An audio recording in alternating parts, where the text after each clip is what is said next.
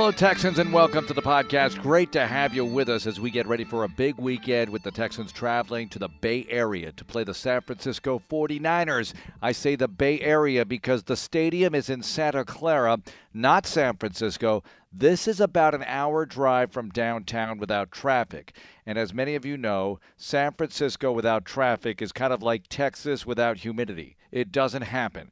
So it's far from the city, but it's a very nice facility. The Texans have been there in 2016, the preseason, Brock Osweiler's only year. Chip Kelly was coaching the 49ers. Colin Kaepernick was still there. It was a nice preseason game for the Texans. They won the game. They actually practiced with the 49ers that week. I won't forget that. I've also been there for a, a digital summit for the National Football League. This was in the offseason. We saw the stadium from inside and out. Really nice facility. Anyway, they got it. They needed it. I've been to Candlestick Park a couple of times. Candlestick Park, where the 49ers used to play, and the San Francisco Giants as well.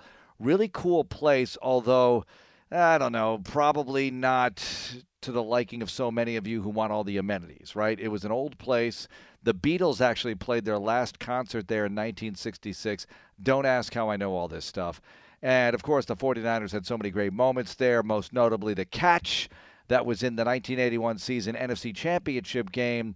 One of the greatest plays in the history of the NFL. Maybe, I would say, the second greatest play in the history of the league. Now you're wondering what I think is first. I think it's the Immaculate Reception. That's the one you see more than any other, but I would say that's followed by the catch. Have they been replaced by anything since? I don't really think so. Look, you have a 30 to 40 year head start over anything that's happened in the last couple of decades. So that's a big advantage. But those are the two most played highlights in the history of the league, I would have to say. Anyway, the 49ers this year, they are 8 and 7, clinging to their playoff lives, right? They are in currently, even if they lose, if certain things happen, they'll still be in a decent position with the Rams coming up in week 18. Can the Texans get it done and play spoiler? What's interesting to me is the Texans beat the Chargers. If they beat the 49ers and the Titans, do they knock all three out? Look, they need help to knock all three out, but it would be cool. And it's just cool to see them playing much better lately, isn't it? Now, before we get to our guest, Andre Johnson has been announced as a Pro Football Hall of Fame finalist, and this is very exciting because once he made the semifinal list, I thought, okay, that is pretty good to get to the semifinals in the Hall of Fame selection process good. First step cleared. But to get to the finalist list is big because you're one of the 15, and I look at this list, and you're probably with me. There is no slam dunk first ballot cinch, right? There's none on this list. Everything is up for debate. That means it's all up to the general, John McClain, who will sit in a room, Zoom style, of course, this year. He will be at a Zoom call and make the case for Andre Johnson, and it's a compelling one. It really is. I mean, look, I love Reggie Wayne and Torry Holt. These are great players. There's no doubt they're Hall of Fame worthy players. You're going to tell me these guys are better than Andre Johnson? I don't think so. Now, I know it's not just about him up against those guys. It's all the candidates. It's all about the vote. It's all about the presentations, in my opinion, and how people feel after those presentations. So we'll see soon enough. It'll happen. Super Bowl week. We'll find out together if Andre Johnson is in the hall. Good luck, Dre. Plenty more to discuss on that as the weeks unfold and we get into the offseason. But the season is still going on, very much so. Two games left, and I'm here for them, folks. After seeing what the Texans did in the last couple of games and Davis Mills playing well, and the Texans 61% plus in third down opportunities in the last two weeks. That is huge. That's got to continue against the 49ers. You've got to play keep away from this team. Look, I know we said it last week as well. You got turnovers. I don't know if you're going to get those against this team, but you could. You could. They do well in rushing touchdowns. They do well in running the football with other people other than running backs. They do well with that. They do well in stopping people. They're number four in the league in total defense. And I don't think they're any lower than seventh or eighth against the pass. This is a good football team you're facing, folks. I know the record doesn't really show it, and maybe you can catch them off guard. Maybe you can make some things happen with Mills because, look, the arrow is going up. You know, does he take a step back? Does he take a step forward? We're here to see it. He's playing back in the Bay Area where he played his college ball at Stanford. I don't think that really means anything here, but I just thought I'd throw it out there. let's see if they can run the football again too, like they did last week with Rex Burkhead going for a buck 49. Should be interesting. It's a late Sunday kickoff, 3:05 Central and we'll be able to bring it to you on Sports Radio 610 of the Bull 100.3 FM. Now, in the summer, you know we do the games on the radio, we always do, but we also produce the Houston Texans media crew, the preseason TV broadcasts. And we have Kevin Kugler at play-by-play, Spencer Tillman on color, and Drew Dougherty on the sideline. Every once in a while, I like to catch up with Kevin. He's such an interesting guy. He's from Omaha, Nebraska. Howie Deneroff of Westwood One discovered him basically doing College World Series stuff, and he hired him to do a few things for him, and eventually just caught on that this was a really unique person, so thoroughly prepared, great voice, great delivery, great guy, and easy to work with. And he gave him some shots, and now he's doing Fox NFL football. And he's also doing some Big Ten Network stuff still, I believe, and still does our preseason games. So Kevin Kugler is the man. And I caught up with him and started the conversation off with Davis Mills, how well he's been playing lately, and what Kevin's take is on it. I'm happy for Davis because I really liked him in the preseason, but at that point, you know, everything was just so fast. You're just getting into the NFL and you're looking around and seeing all these guys flying all over the place. It's clear that it's slowed down a little bit for him, which I'm excited for him. And I'm excited for the franchise because look, you've got to figure out what's going on at quarterback. And Davis's play of late seems to have been able to say, all right, maybe there's something here we can work with in the years going forward. And at least it means there's no urgency to go out in the early stages of a draft and find another quarterback. I think he's played well enough to earn an opportunity to get that job again next year. And I, that's really encouraging for the Texans. But, you know, I watch the Texans now and there are a lot of different faces on this roster from when I saw them in the preseason. That's a different team right now with injuries and trades and everything else for sure. Well, speaking of a lot of new faces, doing preseason football probably helps you with what you're doing right now, which is COVID football and working games for Fox because we see so many games where so many new players are available on a Sunday. And I don't know about you, but you know, my roster on Sunday looks like a Jackson Pollock painting. You know, I'm scribbling in new names and things like that that. How has that been going for you? Well, my wife is a big puzzle person. She loves to do puzzles. I feel like I'm doing a puzzle every week, putting my spotting boards together because I'm taking one piece and putting another piece in here and there and everywhere else. It's been, I, I tell people I put my boards together during the week, as all of us do who do play by play. But this year, when I get to the city on Saturday night, I basically spend my Saturday evening redoing my boards after everybody's gone through all these roster changes. And that's not going to be any different the remainder of this season. This is just the world that we're living in right now with the cases sky high. Hopefully, the NFL protocol changes will help that a little bit for the teams involved. But it's just a it's it's a it's a piecemeal situation right now for all these teams and for those of us broadcasting the games. We learned quickly about some guys who we didn't expect to see on the field. Kevin Kugler with us on Texans radio. So, Kevin, I know you did the Tampa Bay Carolina game last week. So, tell me what you saw out of Tom Brady and the Buccaneers. They're not completely healthy, but they clinched. What do you think of their chances down the stretch and into the postseason? Well, anytime you have Tom Brady, I feel pretty good about your chances. And until he's not out there, I will still think Tampa Bay is one of the favorites in the NFC. But you're right, they're a really banged up team. No Fournette, no Mike Evans, Chris Godwin year. It's a team that is going through a lot of different changes right now. And they're trying to figure out their way forward. They lost Lavonte David. Shaq Barrett got uh, knocked out in that game. He's out for the remainder of the regular season. So those are a lot of big names on both sides of the ball for Tampa Bay, but you still have Tom Brady. And as long as you can cobble something together over the next couple of weeks, get those guys healthy. They should get a good chunk of them back for the postseason. Tampa's going to be a team that's going to give you a lot of problems because Brady is playing at an extremely high level. He's got the chance to lead the league, Marc, in both passing yards and touchdowns. It'd only be the second time in his career he did it. The first time was 2007. We're talking almost 15 years later, and a man who's 44 years old has the chance to do it again. He's a remarkable, remarkable player.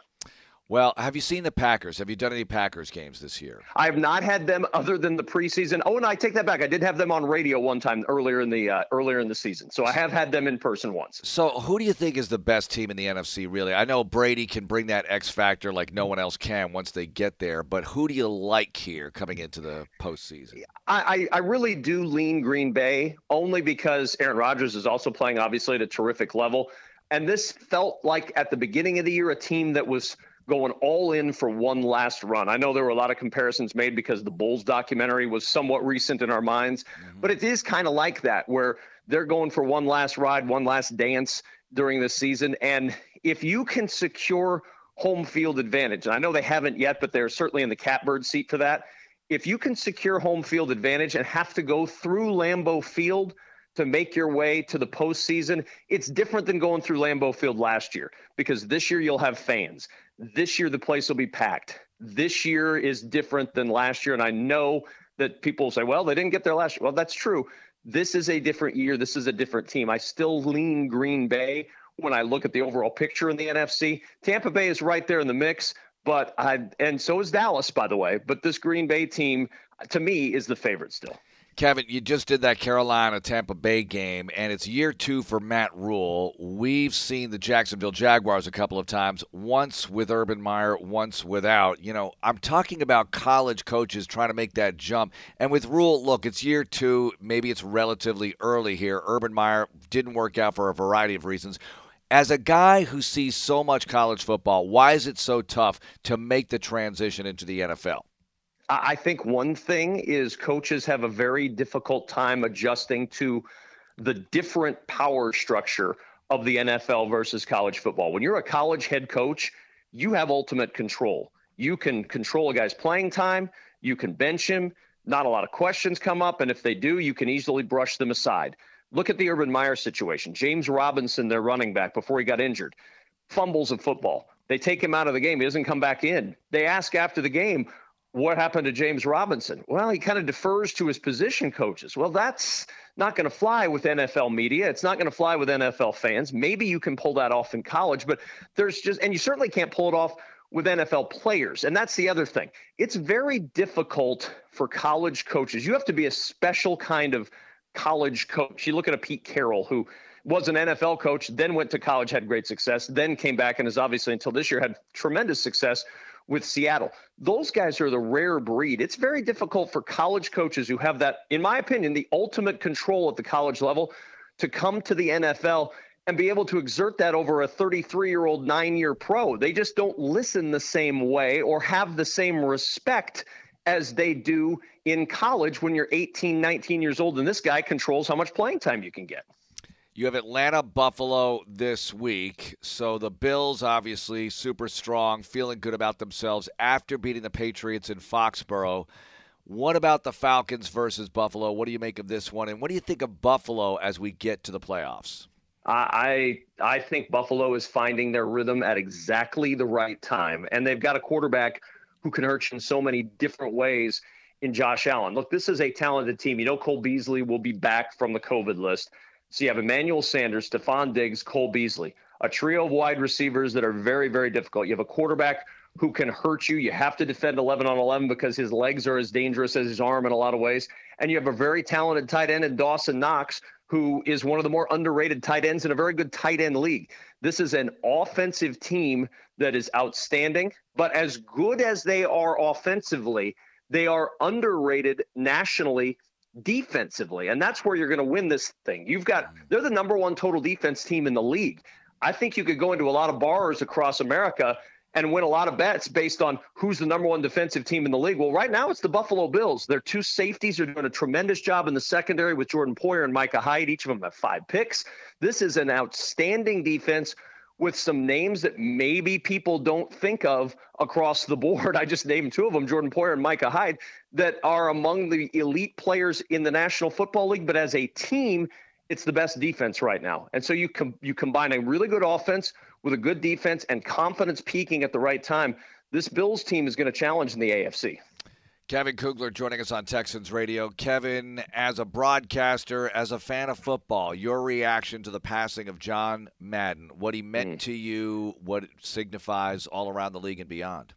Well, I, I first off, my thoughts went to my former partner at the college level, Matt Millen, who was not only a great friend of Coach Madden, but was a fan of Coach Madden. They, of course, knew each other for so many years and were so tight and so close. That was the first person I texted when I heard the news last night because – I knew how much Matt would be hurting. This is this one will really hurt him and so many other people who were impacted by Coach Madden over the years. For me, uh, obviously my our careers never passed. His his career had finished by the time I got into the broadcast realm. But I always I cannot think of John Madden without thinking my grandfather. My grandfather was the most influential man in my life. He was the the the the, the father figure to me. And he was not a sports guy. He was a little accountant from a depression era. So he was not a guy who thought about sports as anything other than a leisure activity, but he knew how much I loved it. So he would watch football with me. And he always loved John Madden. He thought he got a kick out of the John Madden comments, you know, like so many of us did. He was entertained by John Madden, which was the point. And so I can't ever think about John Madden without thinking about my grandfather. And so that always provides for me a, a, certain warm feeling anytime I think of Coach Madden. And I don't know how many hours of my life I wasted spending time playing Madden video games over the years, but it's it's in the triple digits or even more. But uh, it, it's just there's so much nostalgia tied to the name John Madden and his works, and all of it is those warm feelings of nostalgia. So his passing impacts me from a standpoint of it's another piece of my life that's now gone. I didn't know John Madden, but I felt like so much of my path was connected to what John Madden did, whether it be broadcasting or even just the playing of video games with friends. Mm-hmm. All of that was impacted by John Madden. Yeah, it's a great point. I it blows me away that he worked for all four networks. I mean, that is fascinating to me. And at one point, he earned more than any particular player in the NFL. That Fox deal paid him big bucks. And, you know, he called the very first Texans game at Fawcett Stadium, the old Hall of Fame stadium, wow. the Hall of Fame game back in 02. You've done games there, right, for Westwood One, I believe. Yep. Yep. And you know they have only one bathroom in that press box, Kevin. and at halftime of that game, my Madden memory we all rushed down to the bathroom and they said, guys, we got to hold the bathroom for John Madden. And I thought, okay, I'll wait.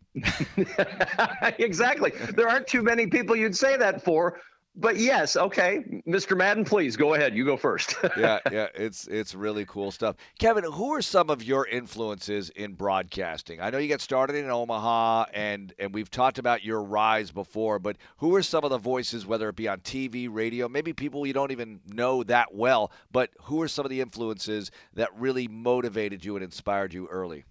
Well, you know what's funny is that I grew up in the early era of satellite television, and so mm. one of the thing, one of the first things that we had from a satellite television was they had the they, they were the super stations. We had a super station package on the Dish network at that time, the very first Dish network that came out, and you could get the super stations from across the country in one package. So KTLA was on the super station. And so I could sit and I would watch, and I'm a Cubs fan, grew up a Chicago Cubs fan, loved Harry Caray, loved the entertainment aspect that he brought. But I would turn over and watch Vin Scully do games because Vin Scully, to me, was the absolute peak of the art form of broadcasting because he was a storyteller. And I always told people I would watch him broadcast a game with my team because I would learn about my team from an opposing team's broadcaster, which to me was the highest of compliments. If I can learn something about a team that I think I know as a fan from somebody else who's broadcasting for the other quote other team, that to me was the absolute pinnacle compliment for any broadcaster to be able to say that about somebody else. That was so for me, Vin Scully was I, I, wouldn't say I patterned myself after him because that would be an insult to Mr. Scully, but I certainly appreciate the art form of storytelling that he always provided, whether it be on TV or radio. Um, I always enjoyed Brad Nessler growing up. I thought his voice was fantastic. He came from similar roots, used to do Division two sports and climbed his way up. So I always appreciated that as I got older because I know that's a difficult path to take. But that's the path he took coming from Mankato and going all the way up the ranks in the broadcast world. It's just it's it's obviously some voices like Vin Scully that are prominent, and Brad Nessler very prominent now. But at the time when I was growing up watching him call college games, he was not at the pinnacle of sports. He was not at the top of the broadcaster chain, but I always thought Brad Nessler was a fantastic voice, and I always appreciated what he did.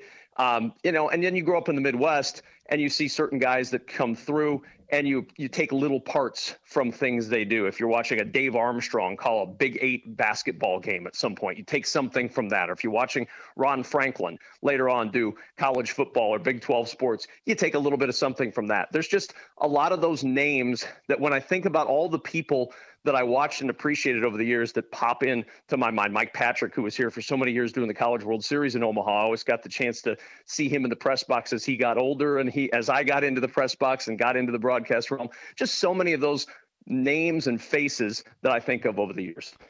Well, Kevin, since we have you on, we have to ask you about college basketball. All right, and okay. what is what is going on that you like right now? Teams you like, trends you like. Talk about the sport on the hardwood in the college ranks that we love so much.